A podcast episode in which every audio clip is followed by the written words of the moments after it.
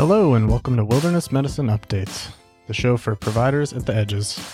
I'm your host, Patrick Fink, and today we're talking about methoxyflurane for pre hospital analgesia. We're going to be talking about a study called The Usability and Effectiveness of Inhaled Methoxyflurane for Pre Hospital Analgesia, a prospective observational study. And this is by Trimmel et al. in BMC Emergency Medicine, an open access article that you can find a link to down in the show notes. We're going to begin with some background here. So, it's important to treat pain in the pre hospital environment, but there are a lot of challenges to treating pain. It's hard to assess, is the first. The second is that there are innumerable different ways to treat pain, and basically all of them have some kind of downside. For example, opioids may be withheld from uh, treatment of patients due to concerns about respiratory depression or inciting abuse, whereas NSAIDs or acetaminophen are generally considered to be slower and less potent, even though that may not be true. And so we might not use those thinking perhaps they're not going to be effective. There are also a lot of different ways to administer drugs, and not all of them are well suited to pre hospital use or specifically to mountain rescue or more challenging environments. Namely, medications that are given by IV can be limited by the skill of the provider to place that IV under challenging conditions, such as when veins are hard to find, the patient is dehydrated, it's a cold environment, or you might have to expose the patient in a way that you don't want to, like getting an arm out of the jacket when the patient is in a snowy or cold environment and you would prefer to keep them sheltered. So, the basis for this study is that we need analgesics that are safe, easy to use, and ideally can be given without a physician present, because most models in the United States involve, at best, EMS, a paramedic, um, rarely is there a physician present to treat that patient. So, some modalities have benefits, like uh, intranasal medications we talked about on episode one are nice because you don't have to start that IV. You can just give it up the nose, but they're uncomfortable. The dosing is variable because of patients swallowing medications. And so it can be a little bit of an unpredictable modality. Inhaled medications might be a good alternative. So that would be uh, nitrous oxide or methoxyflurane. And we'll talk about those in just a second uh, because there is no need to establish an IV and they might be more consistent in their dosing than intranasal meds. So, right now, currently, there are two main available inhaled medications for use pre hospitally in the English speaking world, and those are nitrous oxide and methoxyflurane. Entonox is the brand name mixture of nitrous oxide mixed 50 50 with pure oxygen gas in a cylinder. And it's far more common, particularly in North America, than methoxyflurane. Methoxyflurane is not currently available in the US and has only recently come into use in Europe. Now, Entonox, this mix of nitrous oxide and oxygen, has its downsides. One, it requires a high pressure tank. They're big, they're heavy, they're hard to store. You need to monitor the patient while administering these medications because of the potential for hypoxia, and it's more challenging to use. There are also challenges when using nitrous oxide in a cold environment because at very cold temperatures, the gases can separate within the cylinder, and that can lead to relative hypoxia, which is dangerous to the patient. So, enter methoxyflurane. Methoxyflurane is a volatile anesthetic agent, comparable to what might be used in an operating room today, like sevoflurane, for example. It was once used for general anesthesia, but it is not used anymore due to hepatotoxicity and other concerns when using it at the higher doses and longer durations that are required for general anesthesia. However, at low doses, it provides a purely analgesic effect that to date has been studied in more than 200,000 patients without any serious side effects. When this is administered for pain, it's administered using a small inhaler device. These are marketed under the name Penthrox inhalers, and it's essentially a tube that has a wick inside of it, and a fixed dose of methoxyflurane liquid is poured onto that wick. And when you inhale through the inhaler, that air is drawn across the wick and you inhale the gas, and then exhaled air containing any residual gas passes through a filter chamber across activated charcoal. Penthrox has been used by paramedic services in Australia since 1975 and in New Zealand since 2002, but it only recently entered Eastern Europe in 2010. There have been in hospital randomized trials of its use in emergency departments in both Spain and France, as well as Italy, but there has not been a study of its pre hospital use in Europe. And so that was the aim of this study by Trimmel et al. to essentially replicate what has been done down under and evaluate whether pre hospital administration of methoxyflurane is safe, effective, and suited to the needs of their EMS service, ideally so that they could then recommend it for use without a physician present. So let's talk about this study. This was a study out of six ground based EMS and six air ambulance stations in Austria, and the providers who were administering the medications were all emergency physicians.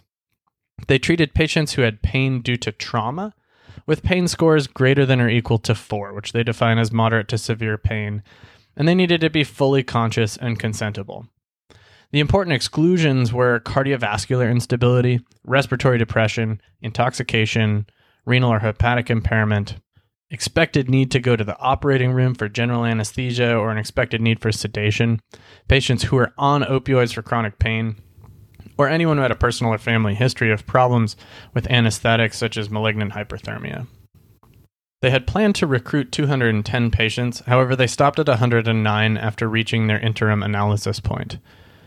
That was because COVID had arrived and had essentially halted the study, but they had reached a sufficient number of patients to perform an analysis. The intervention that they gave was a 3 milliliter standard dose of methoxyflurane in an inhaler given over no longer than 30 minutes. If the patient's pain score was not reduced by at least three points at 10 minutes, other medications were then given by IV at the discretion of the treating physician. So, what did they find? Ultimately, they treated 109 patients, 50 of whom were women, so reasonably balanced groups. The median pain score on initial evaluation was eight points. So these patients were in a fair bit of pain, and they saw that it fell to four points at 15 minutes, with a confidence interval ranging from three to five. The median time to reduction of pain was three to five minutes, and there was no difference in time based on what the injury was or the reason for the EMS call out. Adequate analgesia, which they defined as a decrease of four points or more, was achieved in 61.5% of patients, and all but one of the remaining patients received additional IV pain medications. So that's around 39%. The efficacy of the Penthrox was significantly affected by the age of the patient. This is interesting. Younger patients were more likely to require more medication, while older patients did well with just Penthrox. For example, 61% of patients 18 to 30 years of age needed supplementary medications, compared to 18% of those over 65 and 11% of those over the age of 80. And this was a significant difference between these groups. The authors explain this difference between young folks and old folks in their response to Penthrox on the basis that the minimum alveolar concentration, or the MAC, of all inhaled anesthetics decline with age. And MAC is a way of describing the amount of an anesthetic that is going to be required to achieve general anesthesia. And it's basically a way of saying that general anesthetics are, in general, more potent in older people. They didn't observe any differences in response to Penthrox on the basis of sex, BMI, or the reason that they were called out. When they looked at the vital signs of these patients, both pre and post treatment, what they found was before treatment, they were generally mildly hypertensive and borderline tachycardic, and their vital signs normalized after treatment, which suggests that these vital sign derangements were due to pain. And that seems appropriate given that they were trying to recruit people for this study without significant cardiopulmonary or hemodynamic instability. Of those treated with Penthrox, 53% of the patients described side effects, but most of them were mild. Only in one case was the therapy stopped on account of side effects.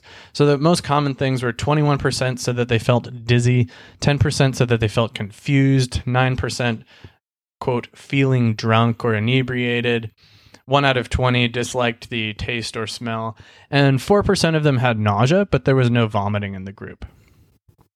So, what can we take away from this? I think it's safe to say that when used for moderate to severe acute traumatic pain in otherwise stable patients, Penthrox is safe and effective. And in many patients, it might be completely adequate for analgesia in isolation without the need for other medications. No significant side effects or concerns were noted, and younger patients are more likely to require additional medications or supplementary meds. Though other studies have shown that methoxyflurane is less effective than IV or intranasal opioids, the ease of administration and the lack of restriction, as there is with opioids, suggests that Penthrox has significant utility for pre-hospital use.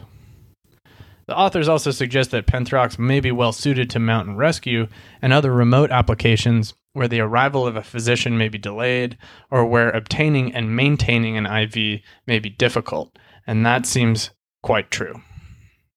Now, what are the weaknesses here? It's a non randomized observational study, so it's generally more subject to confounding, and there's no control here. However, the efficacy of methoxyflurane has already been described in comparison to placebo elsewhere. And this study is a reasonable demonstration of applicability and seems reasonably generalizable as well, in that they're treating patients as we would treat patients. The worry that pain reduction could be due to some hocus pocus magic of a stinky inhaler rather than the effect of the medication itself is less of a worry because it appears to be pretty harmless in a stable trauma patient. So if it is acting by placebo, it's still acting effectively. That said, the number of the patients in this study is small, so the likelihood of capturing rare side effects is limited, and I'd like to see some larger numbers. There are around 200,000 patients who've been treated with methoxyflurane and reported in the literature, and none of them have had serious side effects like malignant hyperthermia. So, my bottom line here Penthrox has been used pre hospitally down under for going on 50 years, and the rest of the English speaking world is just catching on. This seems to be a safe, rapid, and efficacious medical treatment for acute pain, and I look forward to its approval and study in the USA. If anyone's doing the work to make that happen, reach out. I'd love to help. ClinicalTrials.gov currently shows a single North American feasibility study recruiting patients in Ontario, Canada, but nothing else. Let's make it happen. In the meantime, more research is needed as to its safety in patients with unstable vital signs or cardiopulmonary compromise. With regards to its use for wilderness medicine, there are concerns that methoxyflurane may not work as well at high altitudes like nitrous oxide but initial lab work has shown that it should still work as intended. The effect of low temperatures on device performance and the drug's effectiveness in different environments still needs to be studied. But there is one case study that showed that methoxyflurane can provide pain relief and sedation at high altitudes, up to 4,470 meters in that case. Compared to IV opiates and acetaminophen or paracetamol, it has a more rapid onset and can provide equal or better initial pain relief. Its ease of use and portability make it suitable for use in remote and difficult conditions, and the rapid onset of pain relief and the low number of side effects make it a useful option for temporary pain relief and short term pain relief in austere settings. As a closing note, I'm also happy to say that Penthrox is updating its inhaler model. The old one looks like it was designed on a piece of graph paper and then put together by some engineering students. The new inhaler is a much more integrated model that has the dose of methoxyflurane contained inside of it, which limits some of the problems with potentially spilling the medication when filling the inhaler or limiting the unpleasant smell of the inhaler in closed environments like an EMS rig or uh, in a helicopter. Unfortunately, the new device is called the Penthrox Inhaler Selfie, which I think is a really dumb name. Uh, but we have included some pictures of the Penthrox inhaler selfie for you in the show notes as it was shown in this study. So, good job, Penthrox, on updating that inhaler. Bad job on the naming.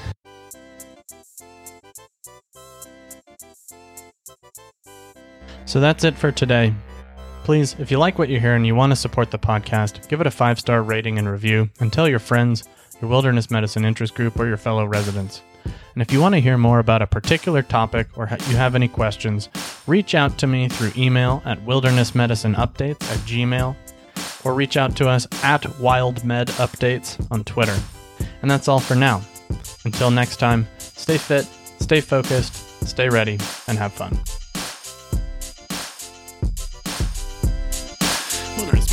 Updates is written, hosted, and produced by Patrick Fink, MD, all rights reserved. Our music is produced by Nathan Fink. Any information included on this podcast is for your education only and does not constitute medical advice and does not constitute any patient relationship between you, our listener, and any other producers, hosts, or guests of the podcast.